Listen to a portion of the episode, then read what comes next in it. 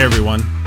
As most of you know, I attended the Teach Better conference, Teach Better 22, in Akron, Ohio on October 14th and 15th. It truly was a wonderful event from both a learning perspective, but also from a networking perspective.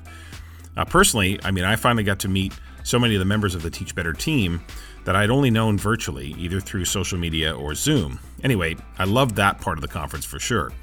Now, another surprisingly great part of the conference, and I say surprisingly because I wasn't sure what to expect, was participating in Podcast Row, where so many of the Teach Better Podcast Network podcasters were set up doing interviews with various speakers and with conference participants. And that was a really fun part of the conference as well. So, what I have for you today is the first of probably three bonus episodes from the conference, where I had conversations with various presenters and participants in the conference. Today's episode features conversations with Suzanne Dailey, Trisha Foster, Ken Ehrman, and Rob Dunlop. And this bonus episode has a bit of a fun theme running through it. I think you'll pick pick up on that came out of one of the social events at the conference. So, hope you enjoyed this bonus episode of Teach Better 22.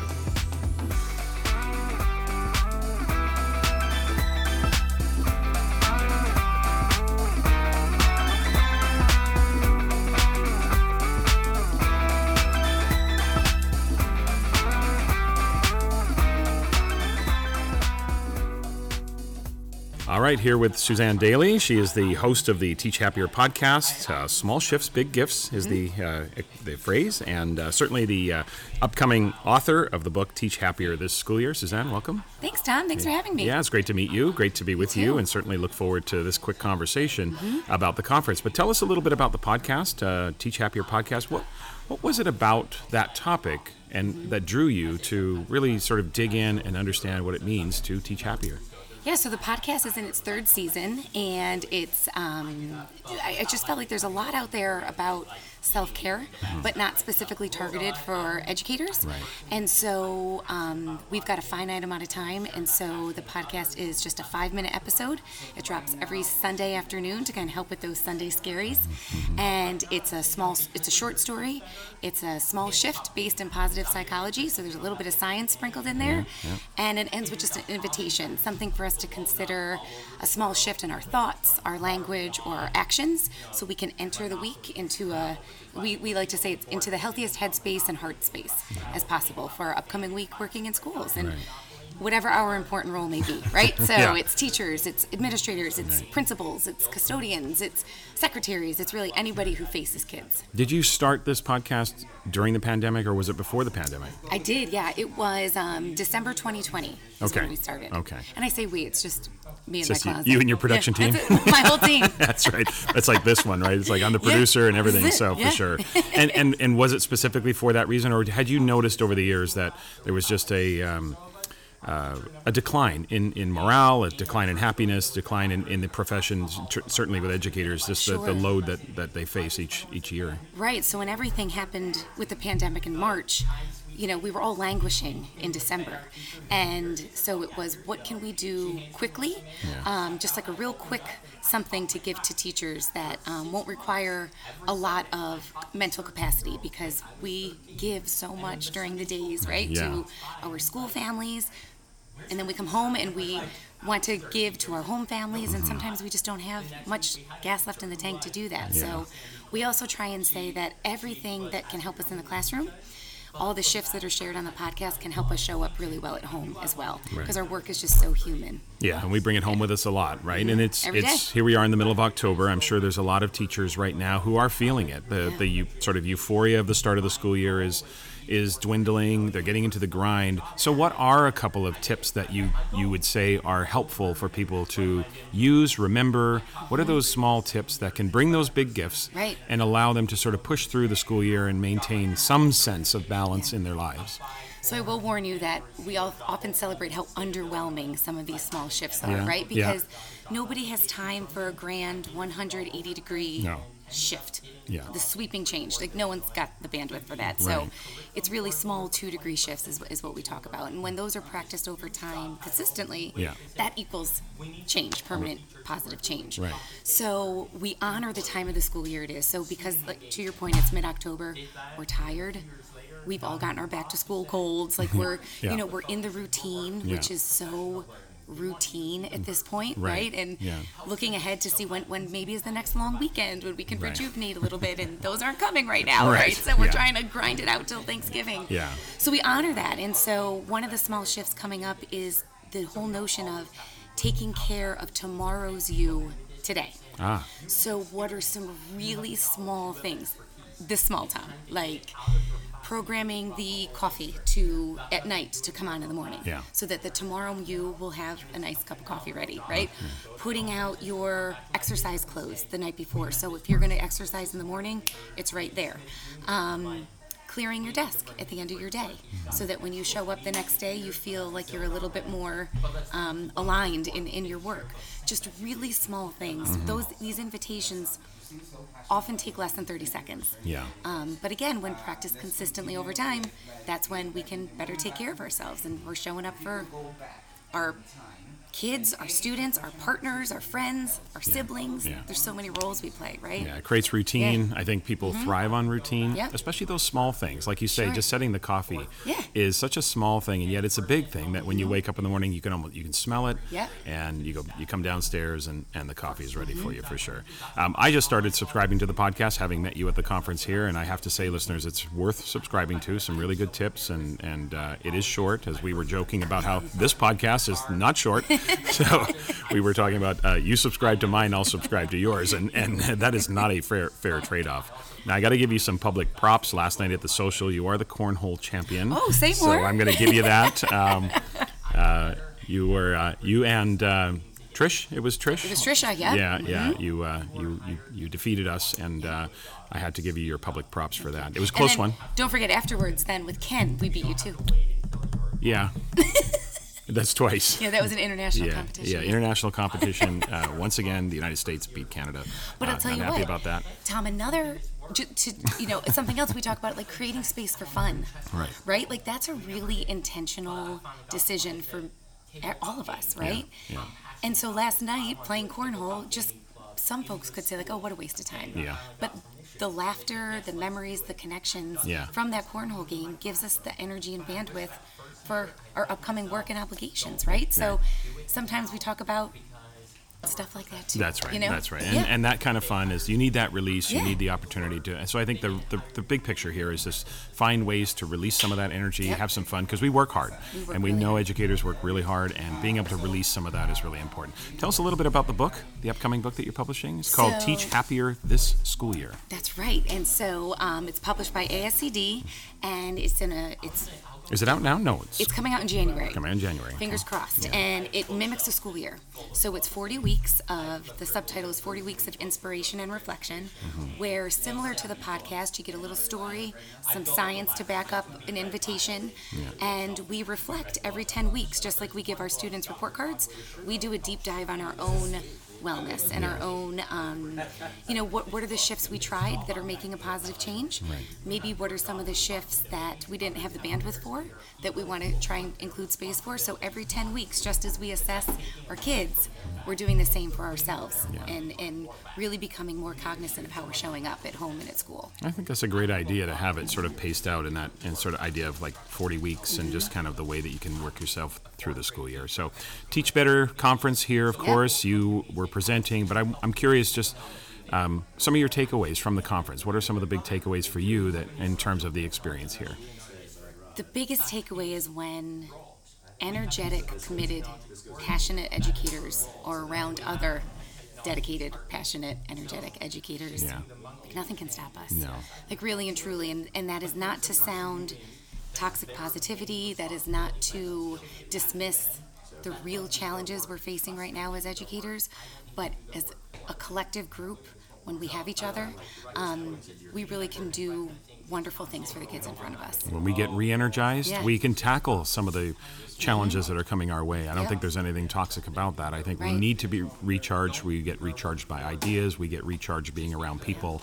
Um, all of that is such a. Uh, it's not just the learning, Mm-hmm. but it's the people you meet, the people you connect to, and all of that in our in our roles. It recharges us for the rest of the year. You are from Doylestown, Pennsylvania, just Yes. outside of about an hour from Philadelphia. About an hour from Philly, originally Buffalo. Originally Go Buffalo. Bills. Okay. Um, but right. yes, been in the Doylestown area for about 20 years, and Okay. it's just one of the most beautiful places Is that the best part of living in Doylestown? What's the best part of living in Doylestown? The Best part, um, other than the people, because obviously, Yeah. um, the history, Okay. right? Um, Philadelphia is right there. I mean, that's the birthplace of America. So Yeah. you've got not only that historical context, but you've got covered bridges and just the colors right now in the fall, the the battlefields. I mean, it's just it's beautiful. Lots Yeah. of horses, Yeah. sheep. You get in really- trouble though when the Eagles play the Bills, though, don't you? Well, yeah, but they're different conferences, Yeah, so it's it's okay. enough. We don't not a, not a lot, but Good- it'll be good- really interesting because good- they're looking really good this season. Good time to be a Bills fan, that's for sure. time. Suzanne, thanks for doing this. Really appreciate it. Okay, I'm here with Trisha Foster. She's an elementary math coach from Doylestown, Pennsylvania.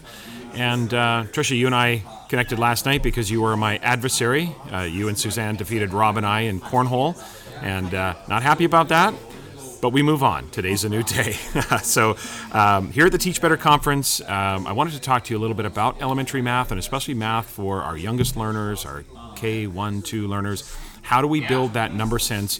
I think most of us kind of understand the idea of intervention at the upper grade levels and trying to recover and, and get them back on the trajectory. But what are the most important things when it comes to starting with the littles? How do we begin to build that number sense? What are the most important things we can think about?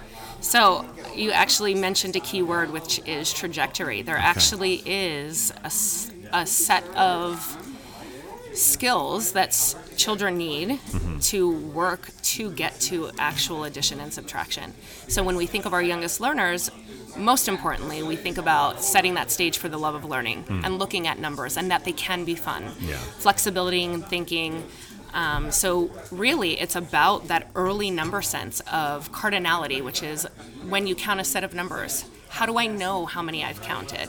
Um, there are so many research-based tools that we can use. Like I, when I am working with teachers, I remind them of the resources that will highly engage our students, but actually put them on, tra- on the trajectory of those number sense skills. So, for example, I say that we have four BFFs in math. We have our 10 frame, we have our number bonds, we have our five frame, which is really that comes prior to the work of the 10 frame, but really getting kids to work in that um, understanding of 10 and building that conceptual versus procedural and really having them understand the flexibility of those numbers within 10 sets the stage believe it or not for the rest of the skills Yeah. to come after Right, and how? So, so when you think about math instruction at the youngest grade levels, what are what are some of the the don'ts? What are some of the things that teachers can slip into that you know are not effective, but they may be sort of traditional ways? Like, what are some of the differences in terms of the modern way we approach numeracy versus some of those traditional ways? What are some things we want to avoid? It's really important. Again, you heard me say conceptual versus procedural. Right. So,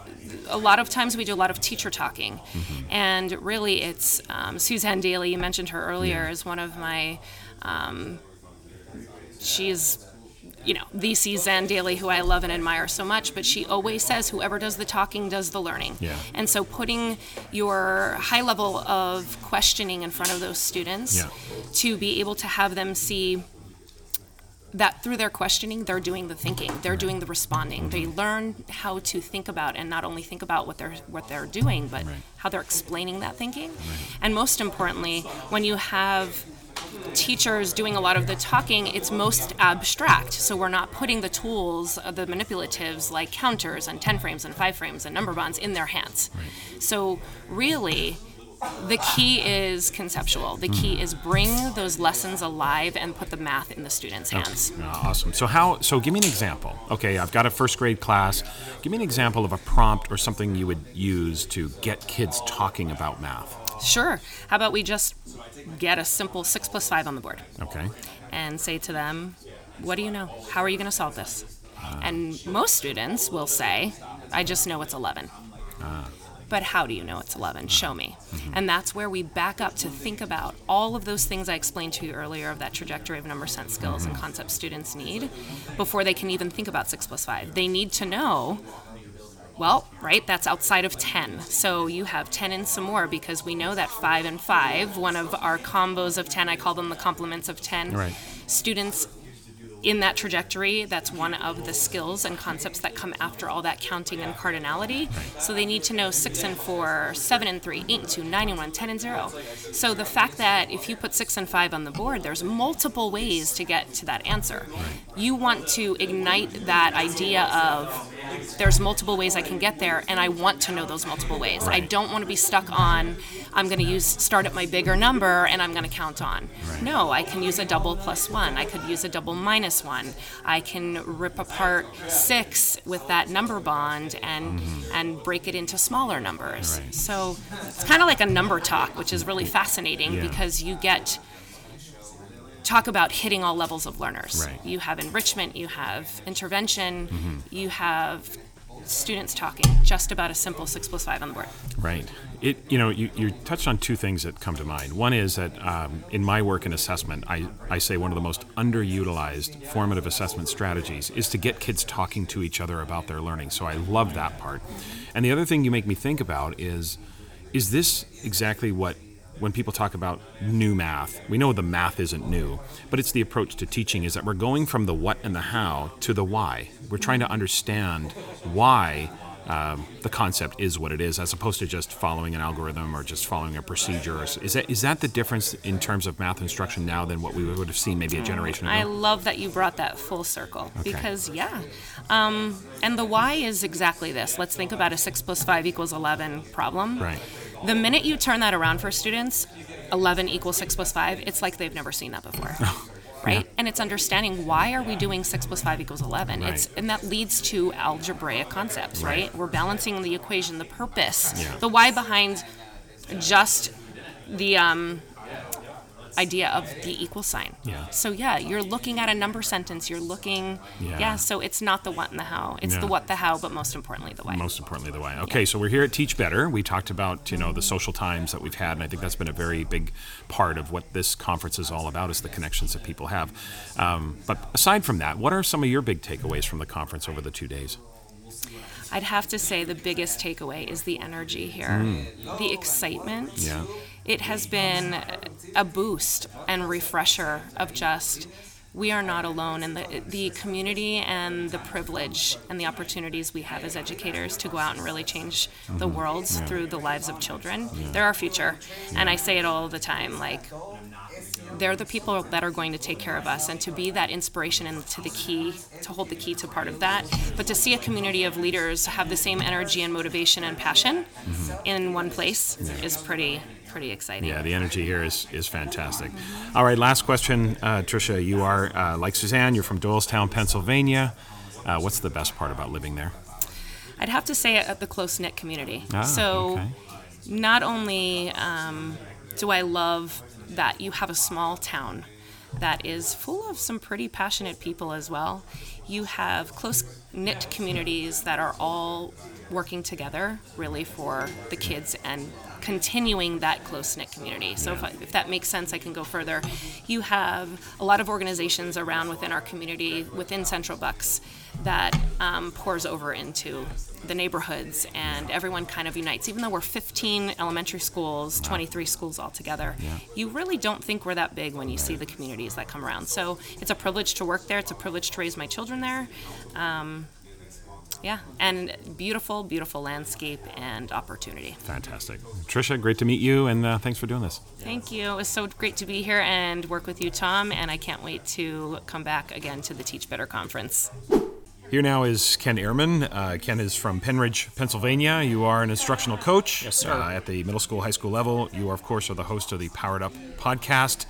You are also a teammate, having lost in cornhole last night at the social. And I have to admit, listeners, Ken carried the team during I our did. defeat. You absolutely did. I gave us a shot, and so then I ditched you. Uh, You ditched found me. Found my American partner, and and beat you and another fellow Canadian. Yes, in our you did. You beat matchup. Rob and us. I mean, it was just, uh, yeah, you ditched me right away, but uh, it was fun playing anyway. So uh, uh, great to have you here. Yeah, I'm excited to be here. Yeah, tell us about uh, instructional coaching at the middle school, high school level.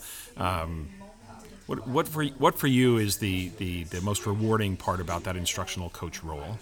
So when I started, it was the year we came back from COVID. So I'm in the district. I've always taught him. I was a fifth grade teacher. Then I was an elementary STEM teacher. Okay. And then I moved into the middle schools and high schools as an instructional coach.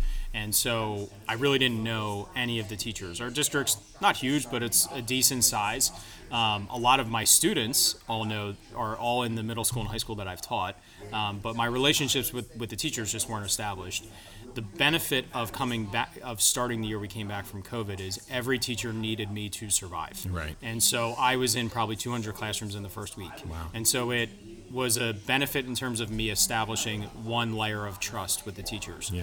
Now that I'm in year three and we've moved beyond surviving and beyond the triage, now it's about trying to support teachers, help teachers, maybe push them a little bit. Yeah. Um, I think some of the most rewarding work I do is with uh, very high level content specialists, and that's what you will typically see Right. in secondary, especially in high school. Yeah. And so, um, with a what, with one particular stat teacher, last year we kind of redesigned the whole last month of his school year.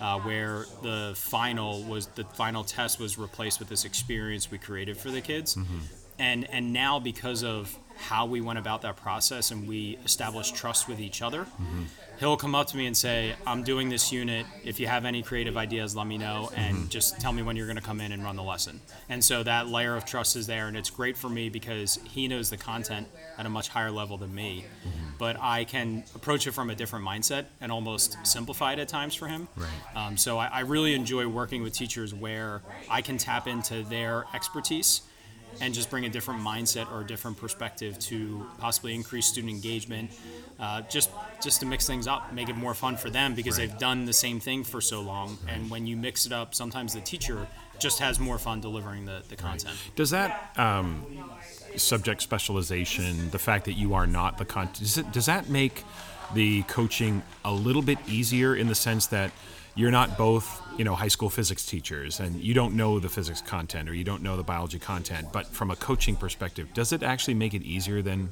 in some respects or, or not? I think that an asset that I have is I've taught every subject. Oh, okay. So, as a fifth grade self contained teacher, Yeah. I've taught every subject. Okay. Now, obviously, I didn't teach Chem 2, Right. but I've taught science, right? Okay. So I understand the learning processes that go in, that are involved in that. Yeah. And so I think I'm, I'm a I'm a jack of all trades in terms of instruction. I've done STEM, so I understand the the feel of being a special or encore teacher. You know, kids coming in once a week. So I Uh-huh. Think my diverse experience has allowed me to um, really help teachers of any subject area.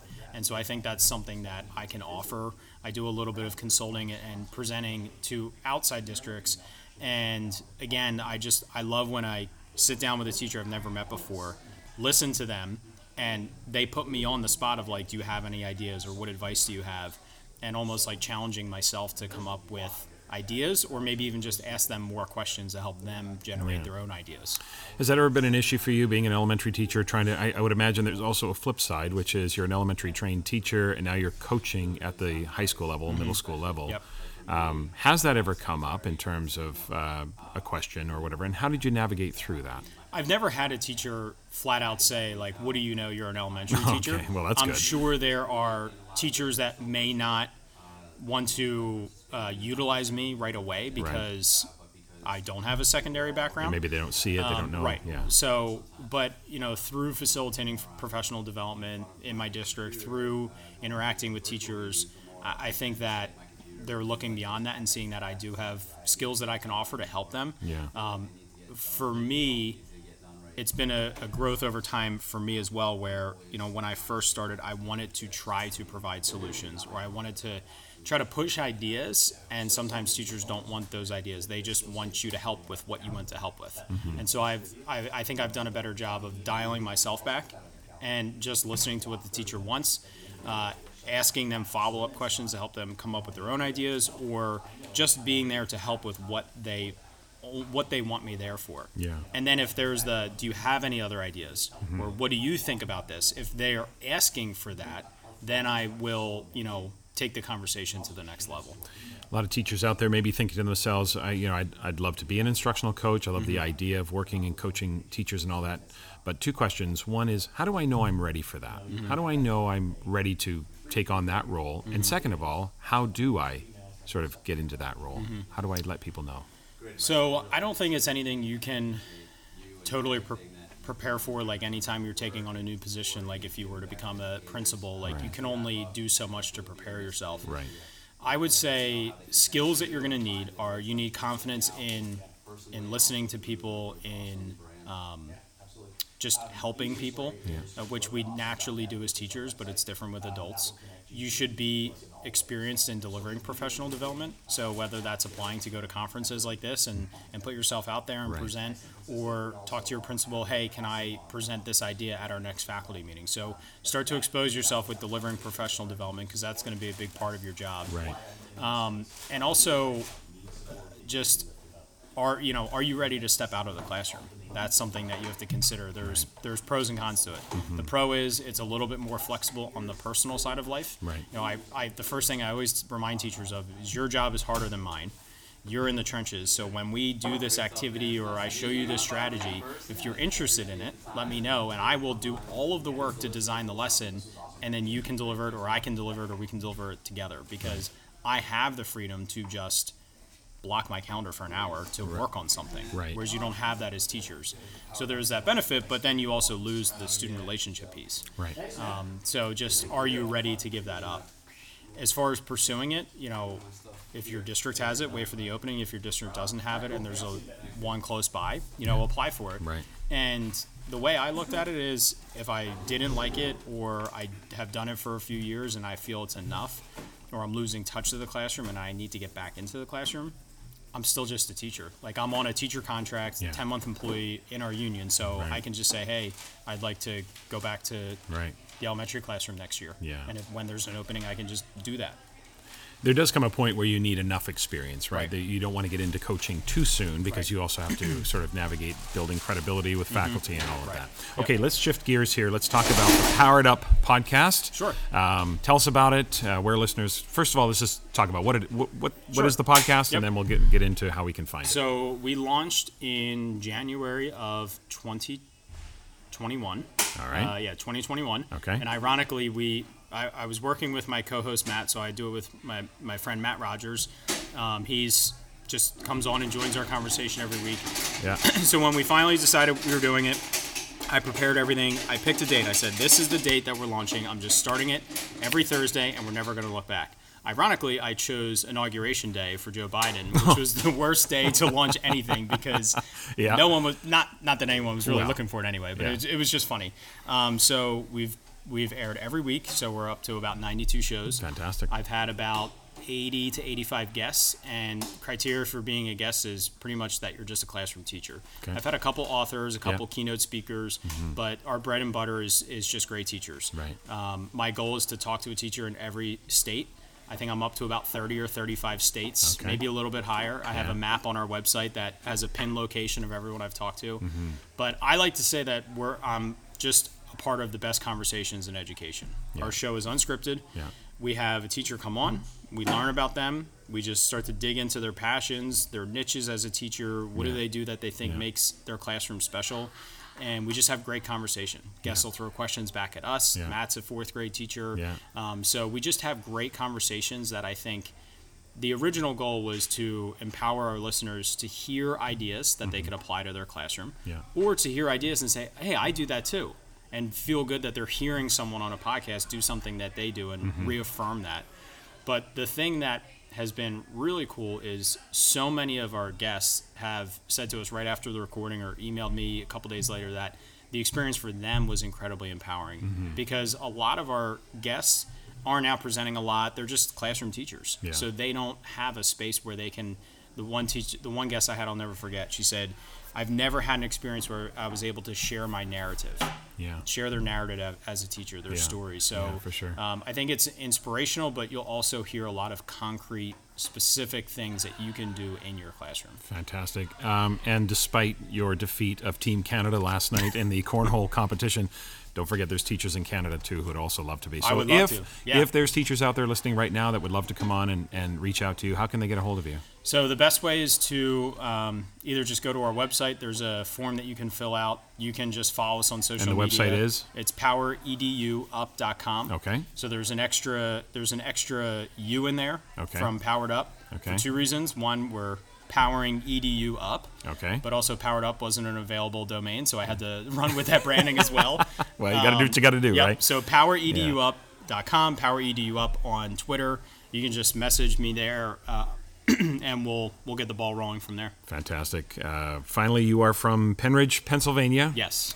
What is the best part of living in Pennridge, Pennsylvania? So Pennridge is the school district, so it's like Perkasie is the actual town. Oh, Perkasie, okay, okay. Um, and it's in Bucks County, Pennsylvania, and I think some of the best things that we have are just we get to enjoy the four seasons. yeah. Um, Many people have- are saying that about the Four Right. Seasons. We have sure, we yeah. have beautiful weather. Yeah. Uh, what's what's interesting about Perkasie, it's a very small town, is we have the oldest outdoor tree lighting ceremony in the United States of America. Wow. The long or the longest running. Longest running, Yes, yeah, So yeah. the it's I think this is like going to be the 108th or 109th tree lighting ceremony, and it's a really. I took my kids for the first time last year, and it's a really really cool experience. They light Yeah. the trees. Santa comes in on a fire truck.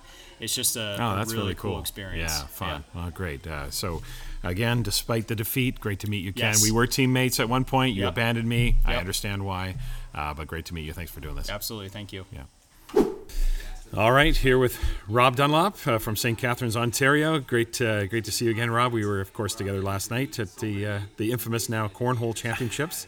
Yeah, yeah, I was trying to forget that. Uh, thanks for thanks for bringing that up. They, I think listeners have now got the full lineage of uh, my uh, my teaming up with Ken, uh, getting ditched, you joining the team. It was Team Canada versus Team USA, and unfortunately, we lost last night. And I just want to apologize because I feel like I let you down. Well, I let Ken down, and that's why he abandoned me. But it's all about levels of of, of uh, so. the, the Canada U.S. thing really pumped up the intensity of that match. did. I feel like I let down my country Well, last night. yeah, I think we'll still be allowed back home, but uh, we'll see. We'll see how it We goes. may at not be allowed board. back We may not be allowed back home. They may take the Canada card from us. Yeah, for sure. right. In all seriousness, um, we're here to teach better.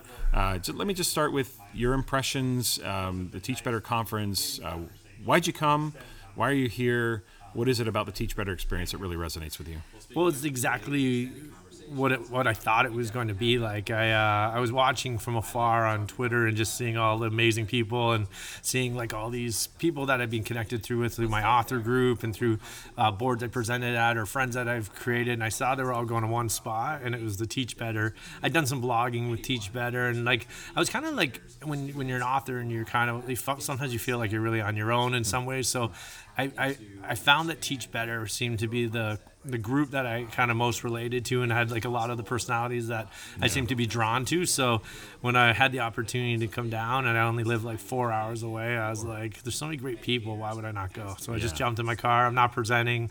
I'm just here trying to meet amazing people and hang out and have a lot of fun. Oh, fantastic. Now, you mentioned you're an author. You wrote the book Strive for Happiness. Uh, tell us a little bit about the book and, and what was the uh, sort of genesis of it or what, what inspired you to write the book? Yeah, I came in education like in my first like several years, and I just loved everything about it. I loved the pedagogy. I loved I loved the kids, and I felt like, and then.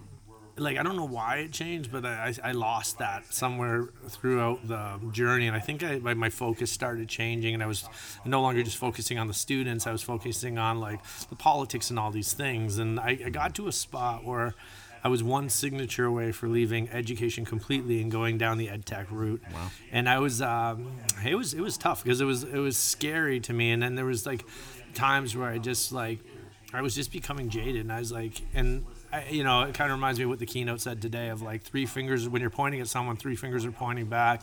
And I realized that I remember getting into education thinking I want to make an impact. I want to, and then I, I, I, I thought, well, I'm not gonna. Why did I lose that? So I, am gonna go back mm-hmm. and try and rediscover. And I thought it was motivation, to be honest. I, I started reading a lot and thinking a lot about how do I stay motivated in education because I thought that was the issue. And then midway through that journey, I read a book on positive psychology, and I realized that it wasn't so much motivation I was concerned about. It was like losing that love that, mm. and then it, it just kind of went down to like, my, like how happy I was in the profession, and somehow that slipped to the point like I was ready to leave, and then I just took ownership of it. And to be honest, I'm not someone that went like look to write a book.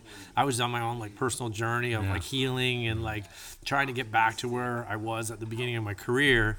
But then like people would start saying to me like, you know, I think once you start like are so deep into something, you just want to talk to everyone about it. You want to tell everyone about it. People start saying like, you should do presentations. So I do a presentation, and then it would lead mm-hmm. to another one, then it would, and then they're like, well, you do the presentation. Well, why isn't it a book? And then I remember I had a whiteboard right above my computer, and I would always get these ideas in the shower, and I'd be Yeah. like running up with half naked, like writing these ideas on this board. And so, right above my computer, one day I look up and I had like a ton of ideas, Yeah. and I was like, and then one of my friends, like, cause I'm weird, cause I'm not very self promotional. Like that's kind of my my fault as an author, is I don't really do a lot of that. But like, um, my friend says you're you're just not servicing the people that you could be servicing. Like you, you're not giving Right. it to other people. Like you're being almost selfish about it. And i never really thought of it like Yeah. that. It's a good way of putting it. yeah. And so i was like you know what? I'm gonna actually see about this. And i and it was really funny because my wife came downstairs and i had this it was like five in the morning. I, I don't wake up that early. Yeah. and she's like what's wrong with you? I was like i'm writing a book. And you know she said to me? She goes you've never read a book rob. And i said at that time i go you're correct. Like and i said but just like anything i'll figure it out Yeah. and i think when you're so like passionately in love with something Yeah. you just figure it out so i read all these books and i figured out who i liked and what i liked about books and Mm-hmm. and i just keep but my, my big thing was like when i was writing the book was like living it like i didn't just want to like kick out a book i was like so like if i write a chapter on gratitude i would for three four months straight like try and involve everyone in a conversation on gratitude or i'd be Right. listening to podcasts i'd be Right, right. reading the books i would be doing the work and then when i felt like i kind of had a handle on it then i would actually start writing that chapter and then so that's why it, t- it took me like four years to write because i was just living it out and then you know in my book i find it interesting because i there's all these like tips on how educators can build happiness into their like jobs Right. and but people say to me like do you do all these i said no i don't do all of them i just do the ones that work for me but they work for other people so i'm assuming they work in some dimension Right. so that's what I was adding. But there's some like just key things that I've picked up while writing that book that Yeah. have brought the happiness back. Okay, And- let's talk about those. What What are some of those key things? Oh, I would, number one is gratitude. Like uh, I grew up with like um, amazing parents, the, the most amazing sister, and so I've always felt grateful. Like I've mm. always felt like I'm a great. I'm, I, I I know what I have, and like, but I never intentionally practiced gratitude, mm. and I didn't realize there was a, like a difference there. Right. And so, like, and, and so, like as, as I said, I would go through all these things, and what I ended up stumbling on was an app to practice gratitude called Happy Feed, okay. and I I found that app uh, like 1,350 days ago. And the only reason I know it is because I've done it every day since I found it. Wow. And I found that, and I'm not to say that Happy Feed's for everybody, but for Mm-hmm. just the way I'm wired, it like I can put pictures in, I get notifications. And I went through a phase where I was like, I need to make my phone part of my happiness. I can't, Right. I don't want my phone, I don't want social media to draw me away. I, I found out that's right. what was happening. Yeah. And so I was like, you know, how do I ch- take this device that is worth X amount of dollars and make it a, a great part of my life, Right, right? right. So I, I end up downloading this app, and I, I, I always tell so I, I I'll try I'll try to get through, but like.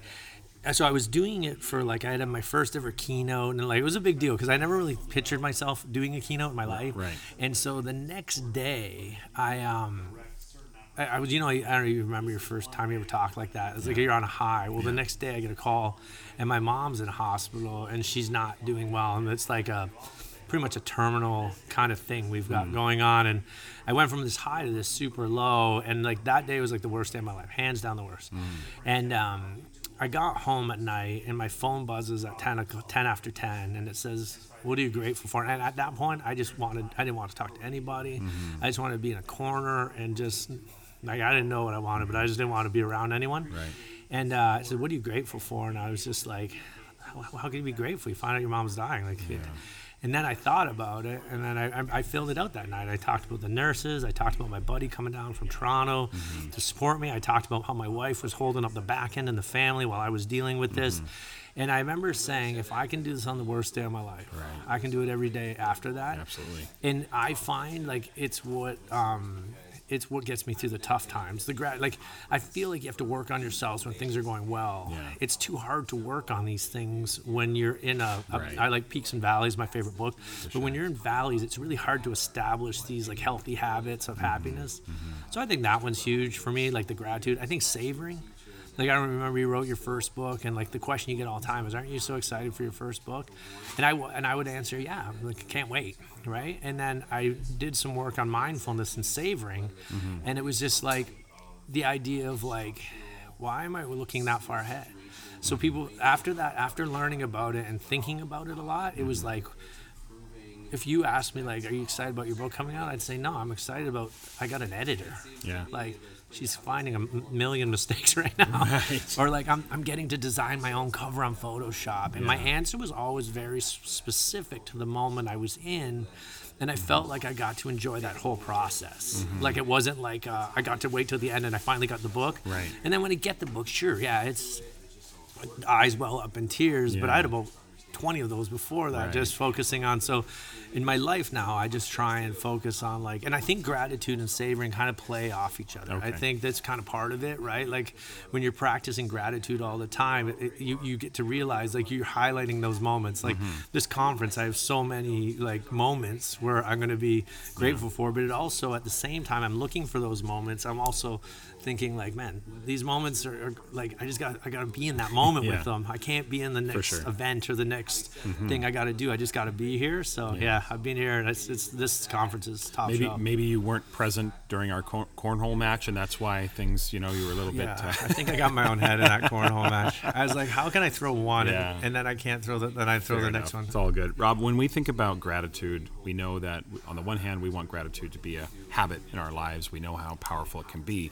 How do we prevent that from becoming sort of this mundane, daily set of routine? How do I how do I keep how do you keep it fresh even though it becomes a routine to make sure that you're getting the full impact? Yeah, well, when, I read a lot about routines Mm-hmm. and like Charles Duhigg, like the power of habit, and like it's very interesting with habits. And I'll get to the answer to that question. Is that when, like, there is a point where if you just keep doing the same thing, it just loses all impact, right? Right. So like a lot of times people will be like, oh, I do this, and so the key is that you you switch up how you're doing it and you make changes to it. And when it doesn't work, you find another way to do it, mm-hmm. right? So for me, with the gratitude app, what really helps is being ultra specific. So you could you could have someone that does it kind of reminds, reminds me of your assessment like talk you did where Yeah. you said like A B C D and Yeah. and and you had the one two three numbers, four yeah, five and you say like you could it's it's like when you I could I could go in, in, into my gratitude app and say I'm grateful for the lunch that was provided for me. I'm grateful for the keynote that was really grateful. Mm-hmm. I'm grateful to have more time to spend with Tom.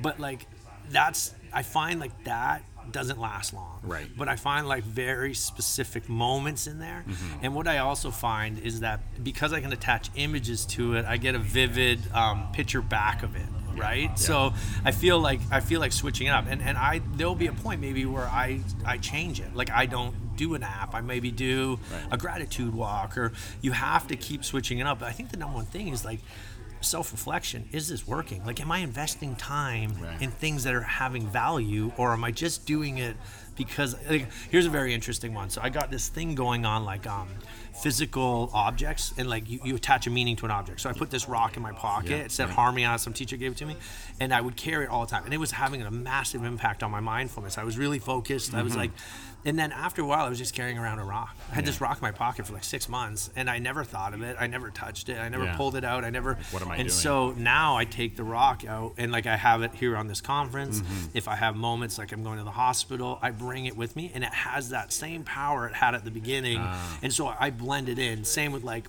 on my wedding ring. I only wear my, my I wear like a wedding band, like a plastic one, Mm-hmm. but I wear my wedding ring on super special moments for me and it just it, it adds that specific value. If I wear it every day, it's just another part of what I do. Yeah. But when I put it on, I think of my wife. I think of my wedding day. I think of like I want her in that moment with me, Right. right? And so I, I, I find like things like that of just keeping it fresh, but always going back to that. How did I get there? Like it's it's it's like you know like I think we do we start things then we don't assess them. And I and I in my book I talk about how like I, I believe like happiness is a prescription. Mm-hmm. Like your eyeglasses and it's not like you get a pair of eyeglasses when you're 40 and it's just you just do that and you're good for the rest of your life. You go to an eye doctor every year and check in and see like is, is that good or is, it working still working? If it's not you make some changes and so that's what i do. I just i'm always self-reflecting saying can i be doing more? And my it's simple. I just want to be happy. Yeah. and i just want to enjoy my life and mm. like and when things aren't going right now i i look at myself in the mirror and i ask what i'm doing. And i'm not really worried about what other people Yeah. are doing and I, if it, if it, and maybe some some people are causing me issues or they're causing some of it, but it's my responsibility to make that change and find some happiness in another whatever, right? So that's where I go now, man. Fantastic. I, Rob, it's obvious you are passionate about this. Uh, we could probably talk for another hour. Uh, love it. Um, obviously, as I mentioned, you're from St. Catharines, Ontario. Um, despite the rivalry, the West Coast East, Eastern rivalry between sports teams out west and, and Ontario, but I'm going to ask you anyway what is the best part of living in St. Catharines? Uh, uh, I think living three blocks from my mom and four blocks from my sister. Fantastic. That's why I moved back from. I was a personal trainer all around the world, I, and I moved back, and everyone's like, "Why did you leave that job?" And I said, well, "You'll see why." And I bought a house right in the neighborhood, and Yeah. that's where I'm going to raise my kids. Family. And yeah, family's it, right? It's Yeah. the number one thing. Love it. If they move, I'll move. Absolutely. well, Rob, great to meet you uh, this weekend. Uh, great to connect, even though we lost uh, our cornhole match, but uh, we'll get over it eventually. Uh, but thanks for doing this. Appreciate it. yeah, my pleasure. Come back next year. Cheers.